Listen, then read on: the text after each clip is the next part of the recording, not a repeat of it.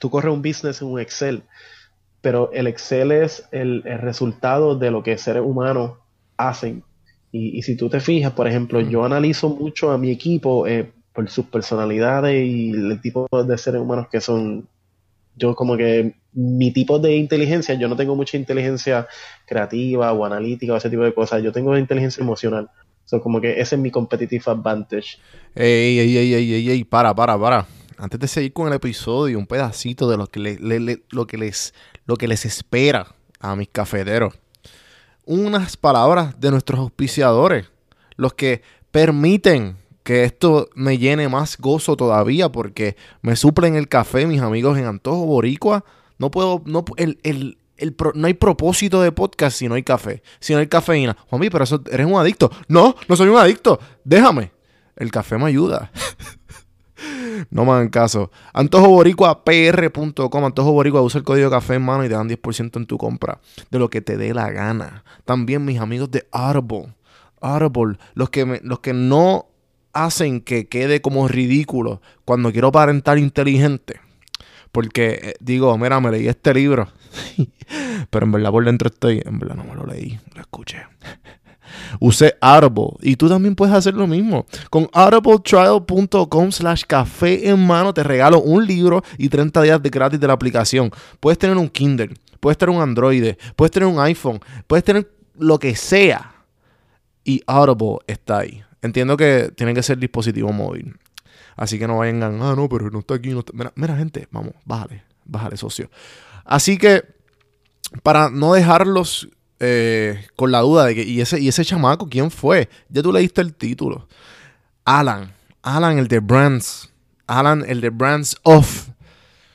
Una historia brutal. Mano, es que había que entrevistarlo. Lo hablamos desde que nos desde que yo me lo conocí.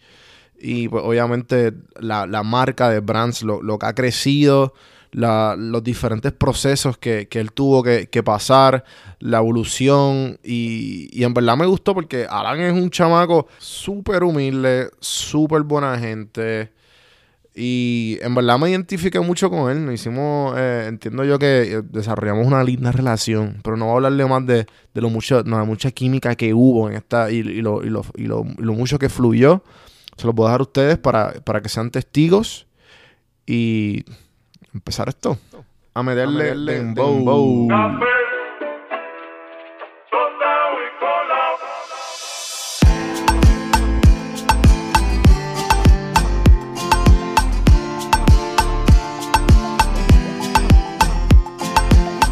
Estás escuchando Café en mano. Café en mano. A escuchar este podcast que está Está escuchando Café en Mano. Así que vamos para adelante. Saludos cafeteros, bienvenidos a otro episodio de Café en Mano Podcast.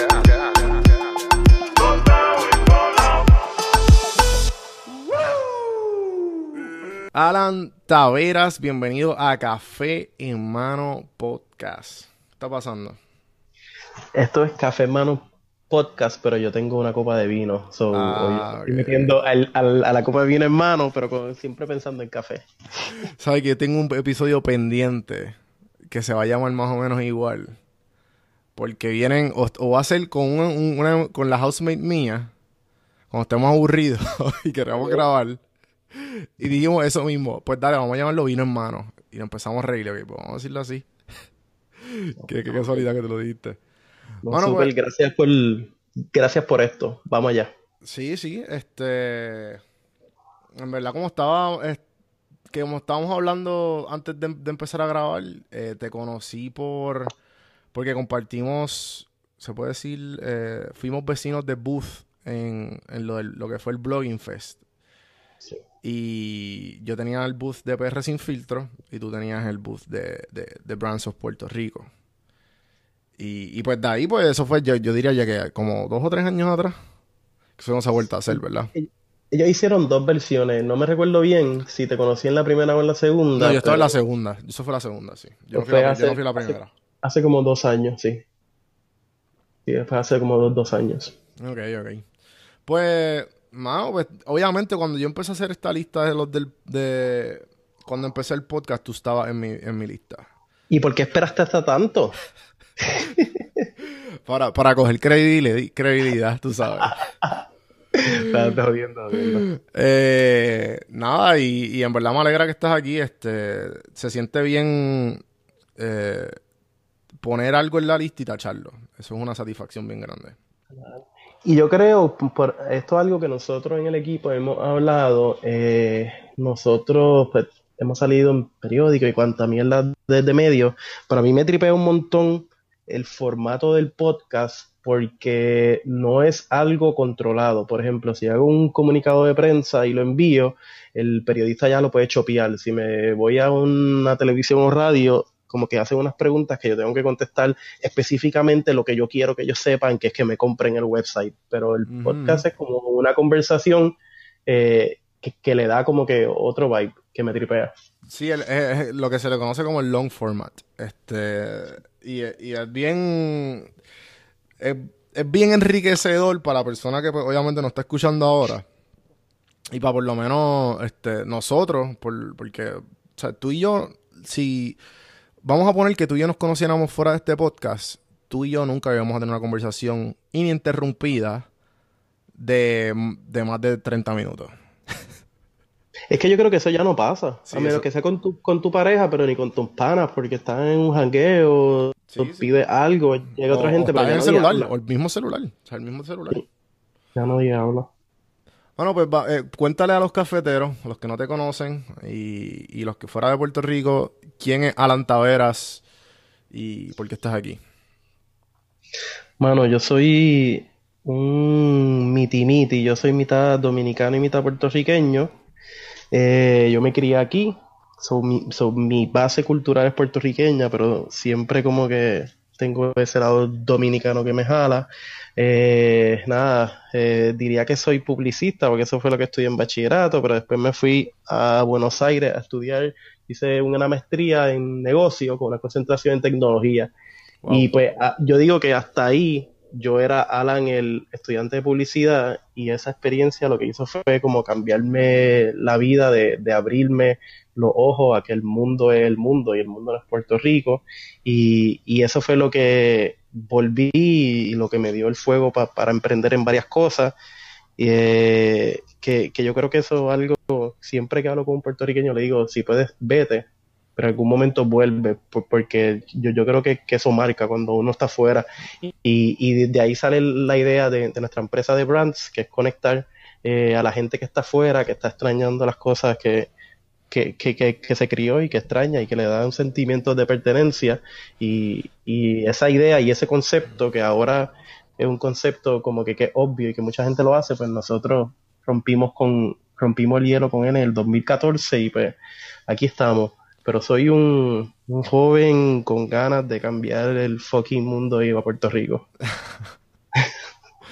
Bueno, y, y, y ahora que, que, que termina ese, ese statement con eso, ¿qué, qué, ¿cuándo fue que empezaron esas ganas? ¿Cuándo fue ese switch? ¿Fue en, fue en, Buenos, en Buenos Aires, me dijiste? En Buenos Aires fue como un enfoque a lo que yo quería, pero yo creo que, que ese switch yo lo tengo desde, desde pequeño y, y no quiero que esta conversación se ponga ahí súper política, pero yo vengo de una familia independentista.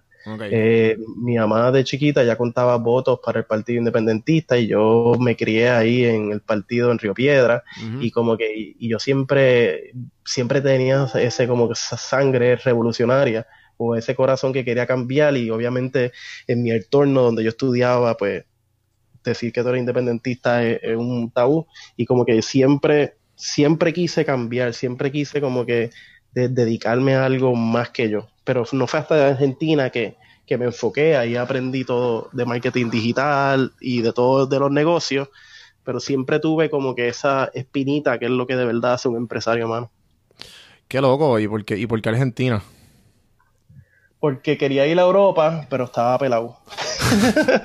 Que eso es como que the, the, the, the next big Era- thing. Es como que, ok, pues dale, vamos a. Latinoamérica.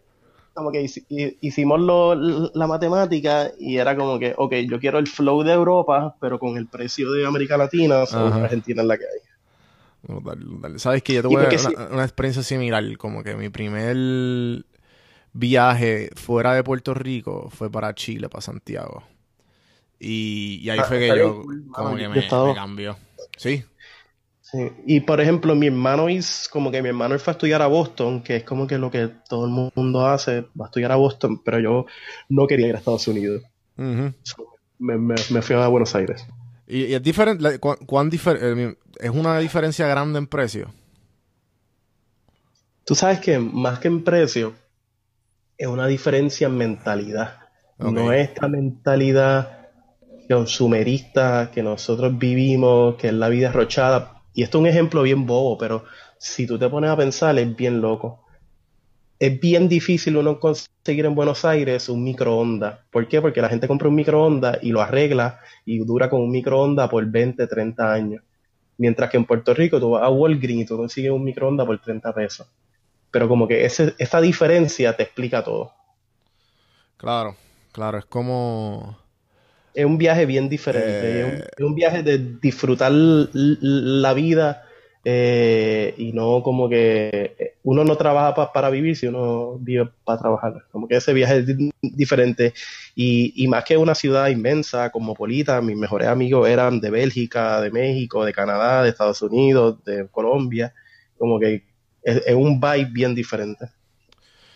Sí, que ahí fue exactamente que tú dijiste, ok, pues definitivamente... Y ya, ¿ya tú sabías aquí que, que ibas a ser empresario o que querías No. adaptar el cambio? El sueño mío era trabajar como gerente de cuenta en una agencia de publicidad. Ese era el top.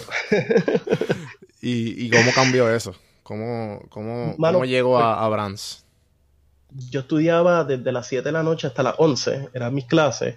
Eh, y, por, y por el día, eh, bueno, los primeros meses me dediqué a pariciar, so me, me, me levantaba tarde, pero me aburrí y empecé a buscar qué hacer y encontré un trabajo en un startup que, basic, que lo que es un tipo que vendió una compañía en San Francisco, se hizo millonario y bajó a Argentina y montó un startup ahí y lo que nosotros hacíamos era enseñar idiomas pero utilizando videos de música y le ponían subtítulos. Por ejemplo, tú podías poner Like a Virgin de Madonna y podían poner los subtítulos en ruso, en español, en chino. Y así la, la gente aprendía. Se llamaba MyLingo. Y yo empecé ahí como un intern de, de marketing Qué y ahí como que aprendí todo. sí, esto fue en el 2010. Y ahí aprendí todo como que el viaje de, los startups y todo ese viaje y me quedé ahí como un año y pico, subí hasta marketing manager y me pagaban y todo. Eh, pero ahí fue que, es que aprendí de verdad esto y llegué a Puerto Rico y, y ahí empecé, empecé a hacer negocios, pero no brands. Yo llegué en el 2012 y junto con mi hermano empezamos a vender las... eh, yo tenía un corillo de argentinos que programaban y empecé a tocarle las puertas a todos los chamaquitos que habían estudiado conmigo publicidad, que ahora estaban en la agencia, en los departamentos digitales, y les decía, mira, yo te puedo programar lo que tú quieras más barato que lo que consigues aquí. Y empezamos a suplirle a las agencias de Puerto Rico y para el de Estados Unidos programación. Es una compañía que se llama 3 Epic, esa compañía sigue. Pues eso es lo que más o menos, 13 eso es lo que más o menos yo hago con PR Sin Filtro, suplirle a las agencias de publicidad, contenido digital. No, y ahí lo vimos, eh, vimos una oportunidad eh, y de ahí eh, nos fue muy, muy bien porque las agencias de publicidad sufren de, de ser bien macetas y básicamente ellos no, eh, ellos no le van a pagar un programador que sale de Mayagüez porque cobra un montón, so ellos buscan cómo cortar el precio y ahí estábamos nosotros con nuestro corillo y empezamos a vender. Y de ahí empezamos a hacer otra idea porque nos estaba sobrando chavo, gracias a Dios, mano, para hacer inventos y ahí en el 2012 que sale Brands. El 2014. Claro, que esto fue la evolución de 3 de 3 Epic. 13 Pic sigue, fíjate, y, y hay otra persona que, que lo corre ahora y, y eso sigue, nosotros todavía ten- tenemos shares, pero es un negocio que es, es outsource, que no es un negocio donde tú aplicas tu creatividad. Claro, pero a lo que me, a lo que me, me referí fue como que de ahí fue que evolucionó tu, tu, tus ganas de, o sea, tu startup de, de venderle, suplirle a las agencias de publicidad programación a, ok, pues, ¿cuál es el próximo paso? Hay un, hay, dijiste eso y, y hay, hay algo que yo siempre, tú siempre, obligado tú a escuchar esto, siempre se habla de, de esta diferencia entre empresario y comerciante y, ah, y lo que sea. Por ejemplo, yo, yo siempre he sido comerciante. En 12, yo hacía desde 12 y toda universidad, yo hacía party y cobraba la entrada. Yo me recuerdo que yo en primer año de universidad, justo cuando yo me sacó la de déjale caer todo el peso, lo llevé a Aras Café en Viejo San Juan y esa noche hicimos miles de pesos. Y esos miles de pesos los exploté como un anormal jangueando y en plaza. Pero como que yo, yo sí, yo nunca he trabajado para una compañía. Fui, fui vendedor por, por, un tiempo, pero nunca he trabajado. Yo siempre me he buscado el peso así en la calle, pero eso es como comerciante. Yo digo que de verdad yo fui emprendedor, que es como que donde yo le veo que hay un poco de innovación cuando empezamos brands. Pero siempre yo he vendido, yo soy un vendedor. Ok, ok, sí, sí. En- y, y me puedo identificar mucho contigo porque yo, yo he sacado todo esto de, o de las personas que conozco y he aprendido de ellos o- y me, he tenido que adaptar a la mala y, y entiendo que también eh, me puedo considerar un vendedor de, de todo, de, de cualquier aspecto. Y, y me, me he aprendido a adaptarme. Pero entonces, ¿cómo fue el- ese que se lo dije el, a, los otros días a, a- a Miguel, eh, que tú lo conoces también, Sí. que él recientemente abrió la barbería. Y Sí, pues y hablamos, y hablamos una semana después y le dije, ¿cómo te sientes? ¿Sabes? Que, que, porque es esta idea que él ha tenido siempre, pero es que una, una cosa es decirlo. y decirlo y, y, y ok, pues, y, y trabajar para ello. Pero cuando estás ahí, es otra cosa. ¿Te pasó con Brands? Y como más o menos tú, tú dirías que, que te puedes identificar con eso. Me pasó. Déjame pensar, déjame pensar. Yo creo que, que con Brands, como, como empezó Brands, y fue algo como que no fue ni planificado, nosotros sa- sacábamos los, como que los viernes, y esto fue una idea que nos robamos porque de Google, leímos en un lugar que Google le pedía a la gente que llevara proyectos los viernes, eh, proyectos propios, de ahí ellos sacaban como que sus nuevos ventures. Y nosotros, me recuerdo que fue cuando explotó la, la crisis de los, de los bonos, de chatarra y chatarra y chatarra, y todo el mundo se estaba yendo. Y nosotros dijimos, mano, aquí hay una oportunidad porque todo el mundo va a extrañar las cosas de, de Puerto Rico y nosotros tenemos un montón de panas que hacen un montón de cosas y están aquí y no encuentran a quién vendérselas. Y en ese momento estábamos haciendo un e-commerce para un cliente y dijimos, tenemos el código, vamos, Mm, ok, ok. vamos, vamos a flipearlo y vamos a hacerlo. Y mi hermano se metió a GoDaddy y dijimos, vamos a buscar un nombre, un nombre que sea bien moron proof. Y te estoy hablando de que esto pasa en un espacio de tres horas. Un nombre bien moron proof. Ah, Products of Puerto Rico. No, no, no, no. Products es cualquier cosa. Vamos a hacer algo bien cabrón que podamos contar historias. Vamos a hacer las marcas de Puerto Rico. Y alguien dijo, no, vamos a ponerlo en inglés porque suena mejor. Y nosotros, es verdad. Y buscamos brandsofpuertorico.com y dijimos, puñeta, nadie ha comprado esto. Y lo compramos y ahí fue Brands. Hicimos un, un un- hicimos un Facebook page ahí mismo y por alguna razón Guapa, eh, la, la página de Facebook de Guapa le dio share y nosotros cogimos como en dos días mil likes y dijimos, puñeta, hay que hacer algo. Y ahí, es- eso fue lo que empezó. So, so, de, de verdad fue reaccionar y brincar de oportunidad a oportunidad y como que hasta el día de hoy es bien difícil como que nosotros sentarnos a reflexionar porque todo ha sido bien pam, pam, pam, pam, pam, pam. Pero yo creo que el, que el feeling que da, el feeling más demente que da es cuando tú haces algo y recibes un, y recibes como que tracción de, de la gente. Yo estoy seguro que a ti te pasó en Pérez y Filtro, tú ponías Sí, obligado, una obligado. foto y de momento mil likes y tú, anda pal, te vuelves loco, ese día no puedes bregar. Y como que y ese feeling es el que he- hemos corrido ese high por, por, cuatro, por cuatro años ya.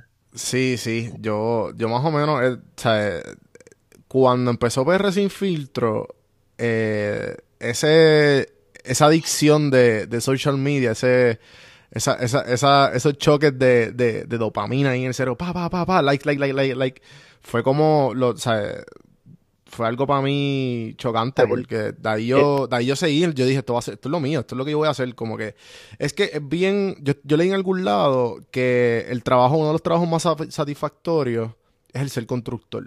No sé si has, visto esto, has escuchado esto.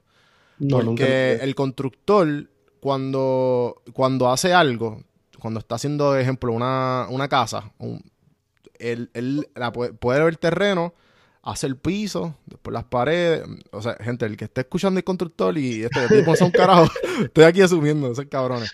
O sea, hace, lo va haciendo paso por paso como si fuera un Lego. Lo acaba y él puede entrarlo y él puede tocarlo. Sí, eso está cagado. Eh, y por eso es que es uno de los trabajos más satisfactorios.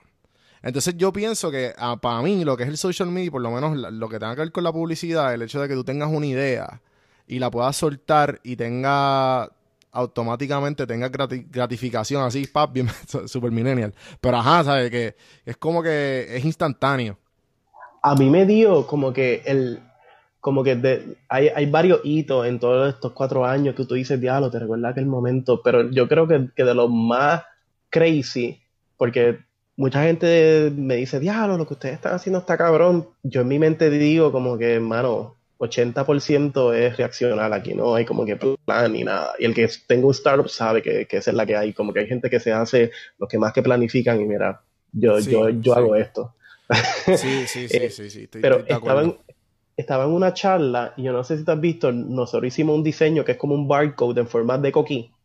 Ajá, ajá, ajá. Lo vi, a lo vi. gente lo le, vi. le gustó. Y vi, lo, vi- loco, viene un chamaco, esto fue como en, en Fajardo, una charla que yo estaba dando de, de social media o algo. Y viene un chamaco y me estaba hablando y de momento dice, el barcode que ustedes, estoy decidido, me lo quiero hacer de tatuaje. Y mi primer No. pensamiento fue, no, no lo hagas, cabrón. ¿Qué tú haces? ¿Qué tú haces? Ajá, pero yo le dije, y yo dije como que, anda pa'l carajo, ¿qué carajo nosotros hemos hecho? Sí, sí. Y como que eso fue, eh, yo digo que ese feeling que me imagino que Miguel, lo, cuando la, la gente se empezó a recortarse, tú cuando tuviste el- tus fotos, como que hay esos feeling que, que, que no importa qué pase, nadie te va a quitar ese feeling. Y eso, ese es el rush que yo creo que gente como nosotros vive. Ajá, ajá. Eh, eh, es algo, es algo bien loco. Entonces, ¿qué, cuál, cuál tú crees que han sido los momentos más recordables de, de Brands? Eh, primero tiene que ser antes de lanzar que tuvimos una entrevista con CNN en español. Eh, luego de eso tiene que ser cuando levantamos la primera ronda de capital, que me tuve que montar un avión y ir a Buenos Aires a picharle a un inversionista. El segundo es cuando entramos a parar el 18. Después cuando salimos de parar el 18, que levantamos la última ronda de- del cuarto de millón de pesos. Abril en México, eh, cuando salimos en televisión nacional en México por primera vez, ir a South by Southwest, eh, cuando aceptaran en, en Mass Challenge, que es una aceleradora en Austin. Ahora mi hermano fue para, para San Francisco, para, la, para Disrupt de TechCrunch, que, nos- que fuimos a representar a Puerto Rico en el pabellón del Caribe. Qué Aunque hay cosas que, en que tú, hay cosas que, en que tú dices, wow, el, el vacilón nuestro ha llegado lejos. Ajá, Y como que es- eso, esa, esas cosas, esas cosas así que es bien bobo y suena bien, por ejemplo, suena bien, mucha gente diría egocentrista o suena bien va- vanidoso, pero cuando sale algo en el periódico que dice Brands of Puerto Rico hace esto, o Brands of hace esto, nosotros decimos, puñeta, como que it feels good. Sí, sí, lo más, lo más grande que yo he sentido así con este podcast fue que uno de los, uno de los invitados que, que yo lo vi y el tipo básicamente no era nadie. Me lo recomendaron. Este tipo me hizo un mueble y él está cogiendo cosas recicladas de, de los escombros de María. Y entonces yo veo, loco, como 100 seguidores, normal. Punto es que termina, termina, termina una entrevista en Univision. ¿Sabes? Un productor de Univision lo vio y lo invitó. ¿Sabes? Y todo fue. ¿sabes? Perdón, escuchó el podcast y, y lo invitó. ¿Sabes? Que- Yo no sabía, y, y como que al revés, esto es como para felicitarte. Yo no sabía que tu podcast era tan famoso hasta que me puse a investigar de tu podcast. ¿Qué? Espérate, ¿qué? ¿Por qué tú dices eso? Yo pienso que esto todavía es como que súper súper pequeño y no nada que ver. No, mano, porque me, me puse a investigar la gente que ha entrevistado y después empecé a ver como que los views que has tenido y está bien, está súper cool, mano. Para algo como podcast, que, que yo digo que, que algo que es baby, que de verdad, como que yo no conozco mucha gente que escucha podcast. Yo personalmente, a mí me gusta hacer podcast, pero así de yo escuchar, escucho bien pocos podcasts, pero como Mm, que empe- empecé a investigar como que y ver los tuyos mm. y, y tengo que decir, me, me impresionó. Gracias, gracias, mano. En verdad, de eso se trata. Yo, yo quiero, yo quiero dejar una marca de alguna manera u otra. Yo quiero, eh, una, eh, motivar a la gente y, y, que no sea, y. Que la gente no vea imposible hacer lo que ellos quieran. Y igual tratar de, de decir, mira, este tipo es humano. ¿sabes? O sea, él igual pasó sus struggles, igual que, igual que tú pasas cada rato, cada cinco segundos. Claro, eso es como, yo, yo siempre digo como lo único que separa a la gente, y esto yo creo que yo lo saqué de Wolf of Wall Street, que es la peor película para sacar un quote. Esa película tiene muchas enseñanzas. Vamos, vamos. A pesar de todas las drogas, el sexo y lo innecesario. Y- pero como que él dice, the, the only thing between you and your goals is the bullshit. Y como que, como mucha gente, y, y- y por eso es que un empresario, porque está dispuesto a pasar y a sacar todo, todo ese bullshit del, del medio. Y, y yo creo que, que todo el mundo, de alguna manera u otra, no necesariamente siendo empresario, pero en su trabajo, criando una familia, haciendo todo, todo el mundo tiene la capacidad de, de sentir eso. Ujú, ujú. Entonces, ya, ya que me, me mencionaste que esto ha sido un, un- esto ha sido el éxito que ha tenido ha sido reaccional. Que había, o sea, el plan ha sido bien poco, porque lo ha habido obviamente, pero ajá. Entonces te pregunto, ¿cuál consideras que es tu pasión?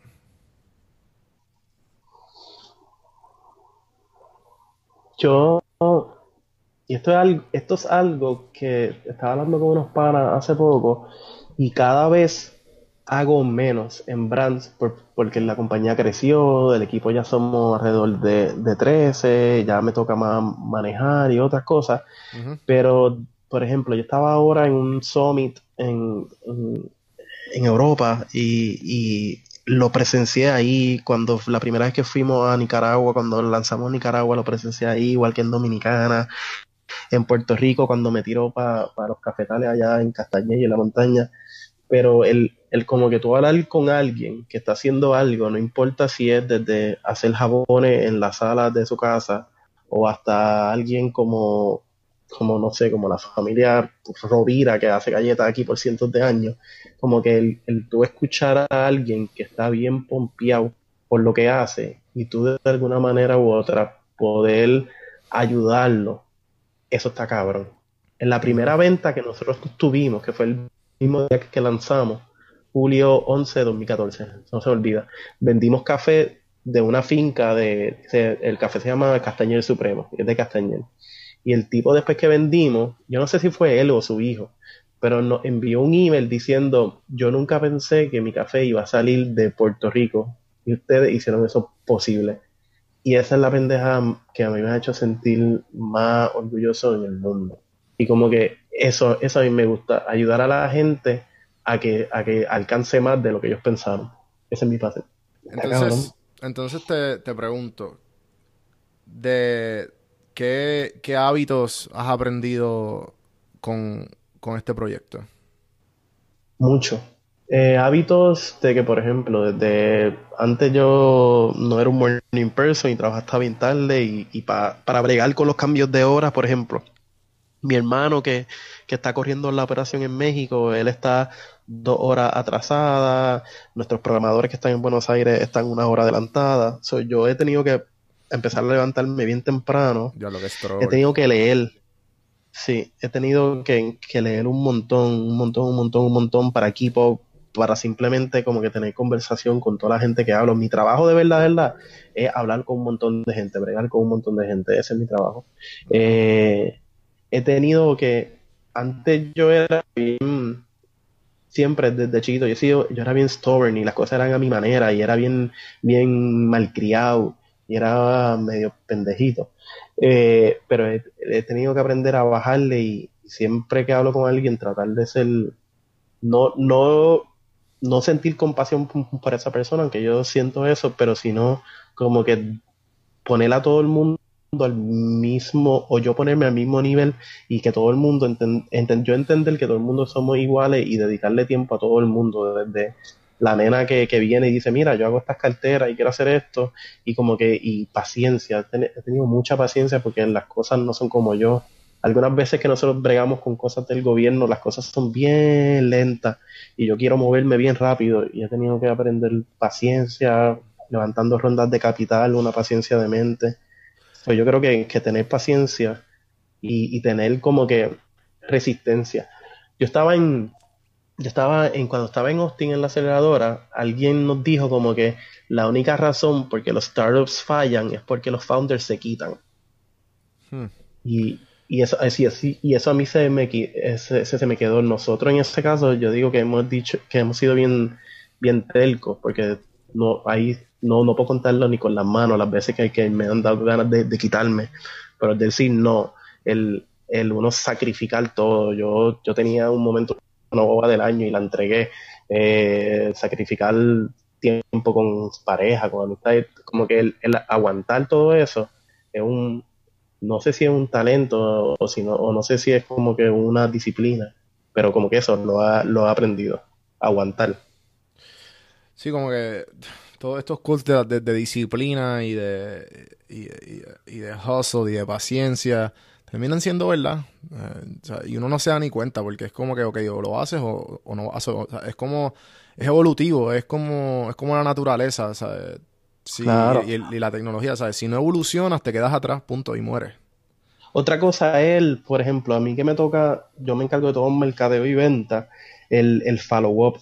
Y más en, en Puerto Rico, el follow-up y uno seguir y seguir. Yo a mi empleado, y hasta ellos me tripean, yo, yo le digo, tú vas a llamar a esta persona y cuando te empieces a sentir mal porque te está pichando, ahí tú vas a empezar a llamar más corrido. Y vas a seguir, seguir, seguir hasta que le saques un no o un sí. Como que yo, yo perdí, yo, yo, yo como que perdí la vergüenza y eso es bueno. Y yo creo que es la gente que como se abochorna de, de las cosas, mm, como que ser empresario no es para ti. Si a ti te da bochorno llamar 20 veces a una persona en un mes. Ajá, ajá, ajá. Sí, yo he pasado por eso por ley. Eh, de que como que, mira, pero sí o no, no, no vas a perder el tiempo, mano. O sea, me gustaría saber tu perspectiva, que me hablaste de la paciencia y que cuando me imagino que has tenido un montón de, de marcas locales. ¿Cuál es, cuál es el, cuál es el, o sea, obviamente, pero cuál es, qué aspecto o qué trait, no sé cómo aspecto, ¿verdad? Como que trait, qué rasgo, por ponerlo así, de, de los jóvenes o de, lo, de la gente tratando de, lograr una marca. ¿Cuál es el problema más grande en, ellos? O el, que tú ves que tú dices, mano, si esto, que lo ves repetitivo y, y, y, qué, y cómo tú cambiarías eso. Ahí, como mencionaste jóvenes, te lo voy a como que hemos visto una tendencia de que hay chamaquitos que vienen con un diseño de mente, vienen con un producto bien cool, pero son desorganizados y, por ejemplo, se forma, hay una venta y la marca no aparece y de momento me dicen, ah, ya yo no tengo inventario, cuando se supone que ellos me digan que tienen inventario. Pero eso es como que los jóvenes que tienen todo ese talento, pero no tienen eh, esas disciplinas de, de negocio. En el otro espectro, ve gente con, con mucha edad que tienen un excelente producto, son líneas, te están enviando email con inventario todos los lunes y se bregan bien de mente, pero el packaging es al garete, al garete, al garete, de que tú lo piensas un montón de veces para subirlo en el website. So, yo, so, yo creo que yo, yo, yo creo que hay, que, que hay una mezcla. Hay gente que, que tiene todo 10 de 10. Hay gente que, que falla en algunas cosas y otras. Lo que sí, he, y no es que he notado, es que he visto, es como que, y no puedo de, decir todas, porque hay muchas que, que no tienen esto, pero algo que hemos repetido es gente que de momento llega, mira, me dio ganas de emprender y tengo este producto, bam, bam, bam, y como a los, al año nos envía un email, mira, ya cerré la compañía. Y, y yo creo que... Y ¿Eso te ha pasado mucho? Sí. Y, y, y, eso es normal, como que hay estudios que dicen que 80% de los startups fallan y, y, eso es normal. Y por ejemplo, nosotros perdimos un montón de marcas con María, pero como hay gente y, y yo lo, y lo, y lo entiendo, mano. Hay, hay, veces que uno se frustra, pero no, yo, yo lo entiendo porque yo estoy en una posición que yo no tengo hijos, yo lo que tengo son préstamos estudiantiles y eso, yo puedo hacer muchos sacrificios que no puede hacer mucha gente, Pero hay gente que no está dispuesto a sacrificarlo todo. Y cuando, y no yo, pero cuando tú ves las historias de como Steve Jobs y todos estos empresarios, esa gente sacrificó todo, excepto la vida, por llegar a donde estaban. Y, yo creo que, que, que eso es un trait que los empresarios van a tener porque no, no es fácil, menos en Puerto Rico, que, que es bien difícil conseguir capital, que tú tienes que estar un par de meses, quizás un año sin cobrar un peso. Como que si tú no estás dispuesto a hacer eso, te vas a quitar. ¿Qué a, toda la gente que, que tiene marca o, o que tiene algún producto que se puede distribuir a través de brands? ¿Qué tú, qué tú les recomendarías a ellos para, para pichearte a ti? Si tú fueran a pichar un producto, ¿qué tú les recomendarías tener preparado? que no traten a, su producto o a su compañía como un bebé. No un bebé, es una herramienta para hacer dinero. Lo podemos maquillar todo lo que queramos, que es artístico, que es lo otro, pero al final del día es una herramienta pa- para hacer dinero y, hay- y la gente pone como que su ego y dice, no, este soy yo y pone todo su miedo y todo su orgullo y todas sus cosas en una compañía que eso no es así y al final es un trip tratar con ellos. Y si vas a bregar conmigo, be diligent, como que don't make us lose time. Ujú. Ok, entonces hab- hablaste de Steve Jobs, que además de, ¿sabes? Si es, si es que llega a, a personas inspiracionales, que- ¿cuáles serían tus top 3 personas que tú admiras? Steve Jobs no es, pero Claro. lo, lo- lo dije porque Pero, tú- pero me vino la, pre- me- ¿sabes? Fue una conexión a, a lo- a la pregunta. uno tiene que ser Jack Ma, que es el de Alibaba, Ok. el otro tiene que ser Bill Gates y el otro tiene que ser Jeff Bezos. Y entonces de todas las de las cosas más recientes que tú has visto o audiovisual o, o en el teléfono que, ha- que, que ha sido lo más inspirador.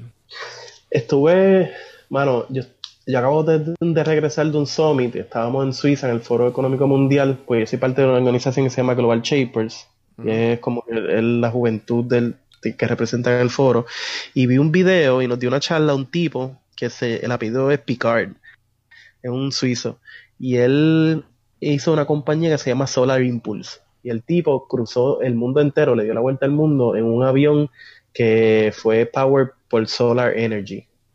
Y como que eso está cool de por sí, pero cuando el tipo empieza a contar la historia en el video de cómo la- las aerolíneas le dijeron que estaba loco, que eso no se podía hacer, eh, las compañías de energía, las compañías grandes, todo el mundo le dijo que no, que al final él tuvo que buscar a gente como Chardon Moet y marcas así como Takewer a que le dieran eh, auspicio porque nadie es serio quería darle auspicio. Como que eso me cambió. Y al final como que él lo cierra, el video, diciendo como que la innovación no es tener una idea, la innovación es deshacerte de una creencia. Y como que y esa, y esa pendeja me hizo así y como que mi mente se voló. Porque eh, sí, porque hay mucha, hay mucha gente, y tú lo ves en Puerto Rico y en todo, mm, hay mucha gente que está bien duro y la gente lo ve bien duro, pero de verdad lo que la, muchos de ellos hacen es seguirle los pasos a gente que ya hizo eso. So, sí, tú estás bien duro porque ya alguien hizo ese camino, pero hay bien poca gente que deciden picharle a eso y hacer algo totalmente nuevo. Y como que, y hay que, yo pienso que gracias a podcasts como este, que, que empieza a darle luz a ese tipo de, de- de gente, y, y- y eso, eso, eso es un good reassurance y algo bueno. Y me estoy leyendo un libro de, de la cuarta eh, revo- revolución industrial, que es todo esto de in- inteligencia artificial y todo este viaje que me tiene bien, bien, bien volado. ¿Escuchaste la entrevista de Elon Musk? No, no la escuché. ¿Tú entrevistaste a Elon Musk? Ojalá, cabrón. Joe Rogan, Joe Rogan se fue bien controversial porque él habla de eso, habla, habla de cuán las cosas que le deberían eh, los, el- los tipos de, de reglas y, y- y regulaciones que le deberían poner al AI y nadie está haciendo nada y le estaba como que hablando del futuro y pues se le paran los pelos cuando pues ves la, ves la perspectiva de él. Eh, Está bien buena. Fue hace poco, fue, fue la semana pasada creo. Que, Ah, que fumó marihuana. Esa la, que estaba fumando pasto. Ajá, que fumó marihuana y estaba y todo el mundo, anda, weón, fuma, fuma, chicos. O sea, hello. Tipo, brillante, vamos. O sea, es un ser humano como cualquier otro. Entonces, me estaban diciendo, eh, me imagino que vas a saber quién cuando te, te haga la pregunta, de que un, un juego bien grande en tu vida fue el ajedrez. Ah, todavía le duele la pela que le di. Y entonces, ¿qué? O sea, ¿cómo- ¿lo jugaste mucho cuando joven? Yo una, sí, mano, yo empecé a jugar ajedrez como en tercer grado y como en sexto grado hubo una competencia en Puerto Rico y yo llegué número 28 de, en, en el range de eran menores de 15 años, algo así. Y todavía trato de jugarlo. Cuando estuve en Argentina tenía un pana venezolano y un, y un pana de Bélgica y le gustaba mucho y jugó mucho. A me gusta mu- mucho ajedrez, como me gusta todo, pero específicamente el ajedrez, yo soy una persona de por sí bien competitiva. Eh, yo, yo sé perder, pero I always play to win. Y, y, y lo cool del ajedrez es que no es, no es de cantazo, no es un soccer que te haga un gol, no es un básquet que, que mete una de tres y, perdiste, sino es como que es una conversación de, de, de estrategia y me encanta. A mí me encanta jugar ajedrez. ¿Qué, qué aprendiste del juego en, en la, y, y la, la adaptaste a la vida real? La paciencia. El, el finishing move mío típico se llama el pastoreo. Y tú utilizas o dos, o dos torres, o una torre y, una reina, y tú vas llevando a la persona y como que alrededor de 10 movidas hasta que ya lo llevas a jaque mate donde no puede hacer nada. Pero si tú no, si tú te sales de, de, ese gameplay, vas a perder. So, tú tienes que, estar ahí. No importa que él te esté comiendo otra ficha, no importa que, que tú crees que él te va a ganar, pero tarde o temprano tú vas a llegar. Con paciencia. Aprendí de ajedrez. Eh, Y a leer a, leer a la persona que, tengo al frente. Uno lee como, como una persona se, se, con- se mueve y, y como que en una conversación, en una reunión, uno puede leer mucho. Y en ajedrez, tú haces cinco movidas y ya yo sé por dónde tú vas. Hmm. Eh, sí, entonces una, una de las eh, de mis series favoritas, que pues, obviamente pues ya lamentablemente por acciones de, de su, de su persona ya lo, lo sacaron, fue House of Cards, no sé si la viste. Eh, el personaje de House of Cards, ¿la viste? Pues el personaje de House of Cards, él jugaba, él jugaba ajedrez con él mismo. ¿Tú has hecho eso? ¿Por qué? ¿Tú que juegas ajedrez? ¿Por qué? Yo lo he tratado, pero es bien aburrido. Porque a mí ajedrez es, es un social game. Tengo que jugarlo con, con alguien. Yo no pudiera jugar conmigo mismo. Ok. Tenía un pana que, que lo hacía. Yo como que juega conmigo y ya. Pero... Sí, porque él dice como que tú eres la persona. ¿Quién mejor que tú que leer tu próximo, tu próxima movida? Pero ya uno sabe su próxima movida. Ok. Entonces, tú Brands, ¿tú- ¿es familiar o tu hermano se metió después? No, es familiar. Ok. Hasta, ahora todos los negocios que hemos hecho es familiar. Yo traté de hacer, cuando llegué a Argentina, negocios con otra gente eh, y, no nos fue bien. Y yo creo que, y es por lo mismo, yo, son dos cosas. Hay mucha gente que me pregunta, "Ah, ¿cómo tú me pregas con tu hermano? Dos mezclé negocios con familia. Mi hermano y yo nos complementamos bien, pues yo soy bien pasional y él es bien racional. So, como que yo soy el acelerador y él es el freno. Y, y lo otro yo creo que es porque igual que en un noviazgo, o igual que una familia, o igual que en un matrimonio, sooner or later tú vas a mandar para el carajo a la persona que pasa mucho tiempo al lado. Eso es naturaleza humana. Y la única persona que yo puedo mandar para el carajo y como quiera saber que te mande para el carajo, vamos a sacar eso del medio y vamos a seguir, hasta ahora ha sido mi, mi hermano. Clave es que uno tiene que mantener en mente para lograr una relación exitosa de negocio. Yo creo que honestidad es todo, pero también me, he dado cuenta con el tiempo que no necesariamente ser honesto es suficiente si uno, uno, uno tiene que ser respetuoso. Porque yo, si estoy molesto contigo, yo te puedo decir, yo puedo gritarte, mira, tú, bla, bla, bla", todo eso, y estoy siendo honesto, pero a la misma vez no te estoy tratando con respeto. Entonces uno tiene que, que- que aprender a ser honesto y a la misma vez siempre ser bien consciente de los sentimientos de las personas. Sí, es como, es como, es como bien raro porque es, Es ser honesto. Sí, porque yo por lo menos, yo siempre juego con todas mis amistades, le digo como que, chico, pero yo soy de perra sin filtro, yo siempre te voy a decir las cosas sin filtro. Y yo casi me dan un bofetón, la mayoría de las veces casi me quieren dar un bofetón. Eh, Pero a mí me gusta ser así, ¿sabes? Si, si está, por lo menos... El, el, el el tú sabes que, y yo soy así, y, y no te digo que no sea así, uno, se- uno es como es, Ajá, pero por ejemplo, no, no tanto con mis manos, pero nosotros tenemos otros socios que son inversionistas, y por ejemplo, en una reunión de junta, si yo me le quiero cagar en la madre a todo el mundo, no lo puedo hacer porque no, porque no todo el mundo, porque ya el bizcocho se repartió más grande. Sí, sí, si uno sí. mantiene algo, si mi hermano y yo fuéramos 50-50 forever, pues ahí, pues, pues whatever, estuviéramos gritando y whatever. Pero eh, ha tenido que aprender como que a, a bajarle así yo mismo a las ganas. Ajá, ajá. Sí, yo tengo, yo tengo como que un, un venture ahora que me, me va bastante bien con, con dos amigos y, y nos hablamos así. Y entonces encuentro que, que la comunicación es mucho más efectuosa que con, con los, qué sé yo, con clientes, ¿me entiendes? y es bien loco porque las cosas terminan haciéndose súper cabrón y súper eficiente versus a una persona que tú tienes que, ¿sabes? Parar, escuchar su punto, tratar de entenderlo. Eh, un loco, es bien loco. Pero, Sí. este. Ya estamos más o menos acabando. Ok. Quiero hacerte una última pregunta. Eh, y después voy a las tres que siempre hago a todo el mundo. A todo el mundo. Dale. La última pregunta, si, si, si fueras al principio de, de, vamos por Buenos Aires, cuando llegaste a Buenos Aires y te encuentras de, tienes, tienes una máquina del tiempo y te, puede, te puedes hablar con Alan, ¿qué le dirías? Uff, qué loco. No esas son esas preguntas que uno tiene que, que pensar un montón y te diría, dame una noche, pero como, estamos aquí, lo que yo le diría es como que no te preocupes que la vida te va a llevar a, donde tienes que estar.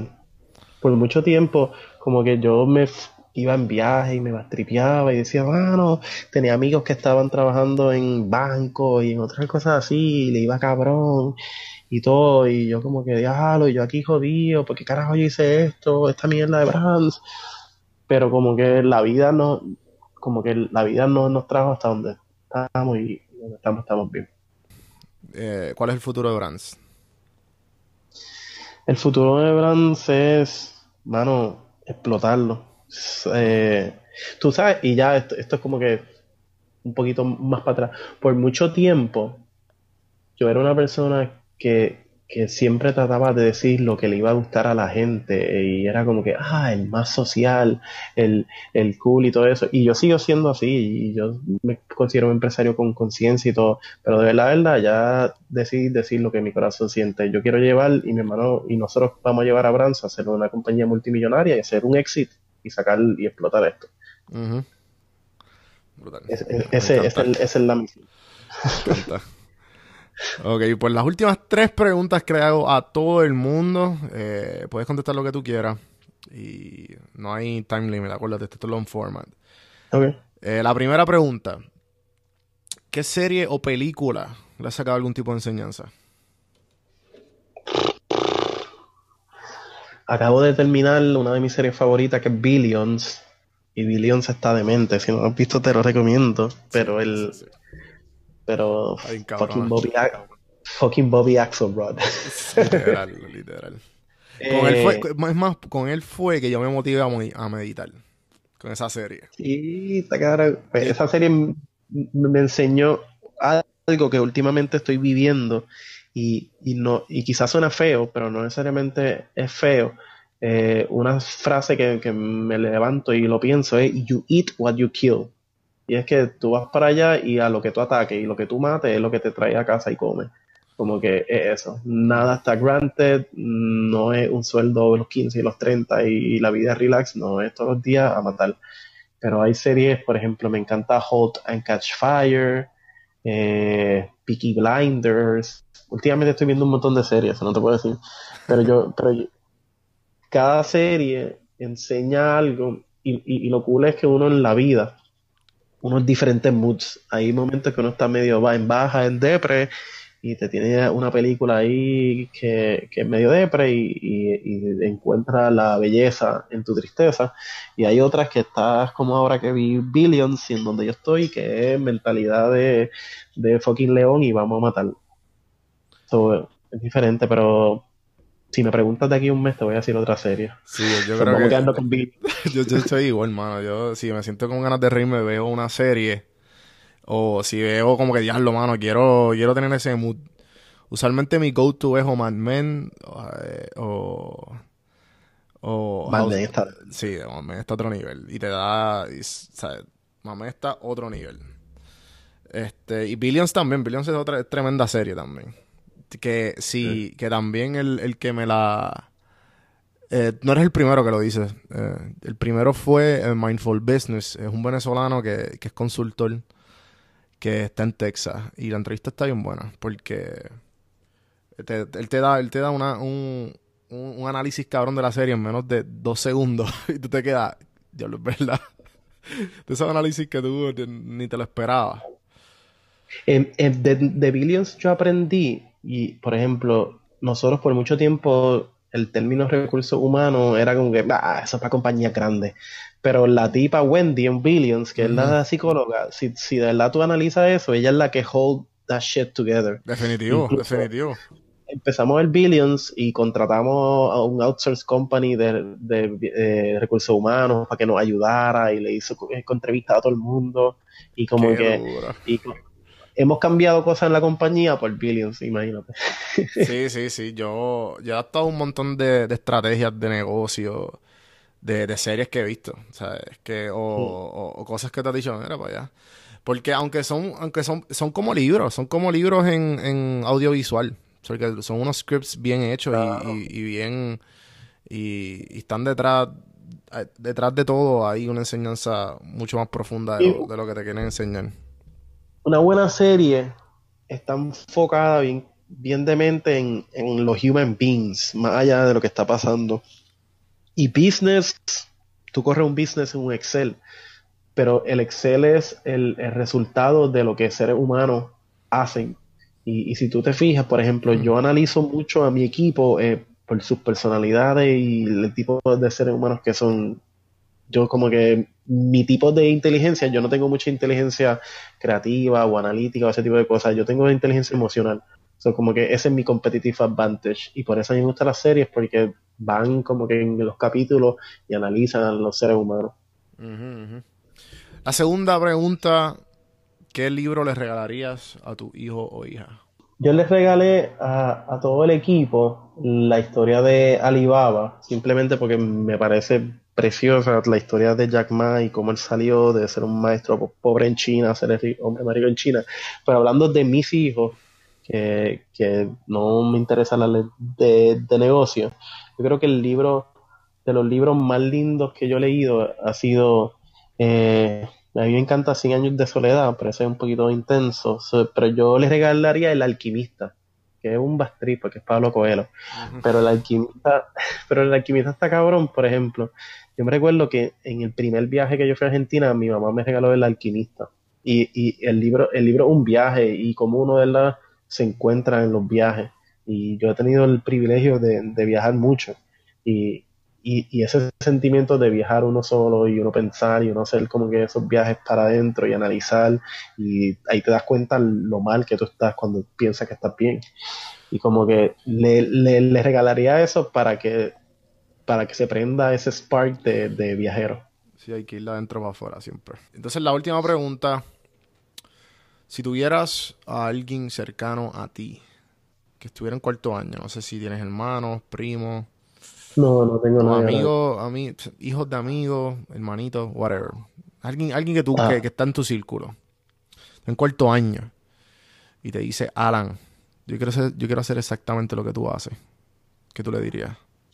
si no estás dispuesto a sacrificarlo todo y si no y si eres una persona que te importa lo que la gente piense de ti, no lo hagas.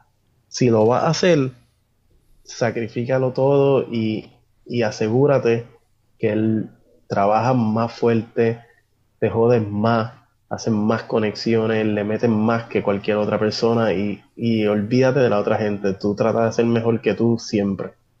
Pues, otro episodio más con Alan de Branzo Puerto Rico. Así se supone que te, que te presenten, Alan de Branzo Puerto Rico. La compañía eh, ya es Brandsoft, pero Ah. son varias co- es, un holding company que es dueño de cinco compañías o whatever. Bueno, nada más, nada más. Sí, ya se volvió un dolor de cabeza. Exacto, ya no es, ya no es- son cinco gatos. Y Bueno, yo no sé, a mí no. A mí me gusta Alan, Alan, Alan el de Brands, así la gente dice. Ok. Bueno, Alan, pues en verdad me ha tripeado mucho tenerte aquí. Eh, me, me he identificado mucho con lo que, con lo que has dicho. Me, está en los top 5. Gracias por, gracias por permitirme hablar como casi nunca puedo hablar. Siempre uno tiene que hablar como la gente quiere escucharte. Y No, creo que esta no. conversación fue como yo de verdad me siento. Sí, y sí. espero que no le diga a los próximos cinco que son tus top five también. Sí, por eso, me- por eso me reí, porque seguro, seguro lo, lo he dicho como dos o tres veces. Pero es que pasa, pero es que pasa. Yo soy, yo soy una persona Sí. que, que, que trato de vivir el presente y, y estas conversaciones quedan grabadas. Pero, pero no, es, es bien loco cuando te lo estás viviendo. Y, el- y en el momento, si, lo- si yo lo siento, lo voy a decir. Eh, así que, Ujú. mano, ha sido un placer. Gracias, gracias por lo que estás haciendo. Hace falta que le pongan luz encima a la gente que decide hacer las cosas diferentes.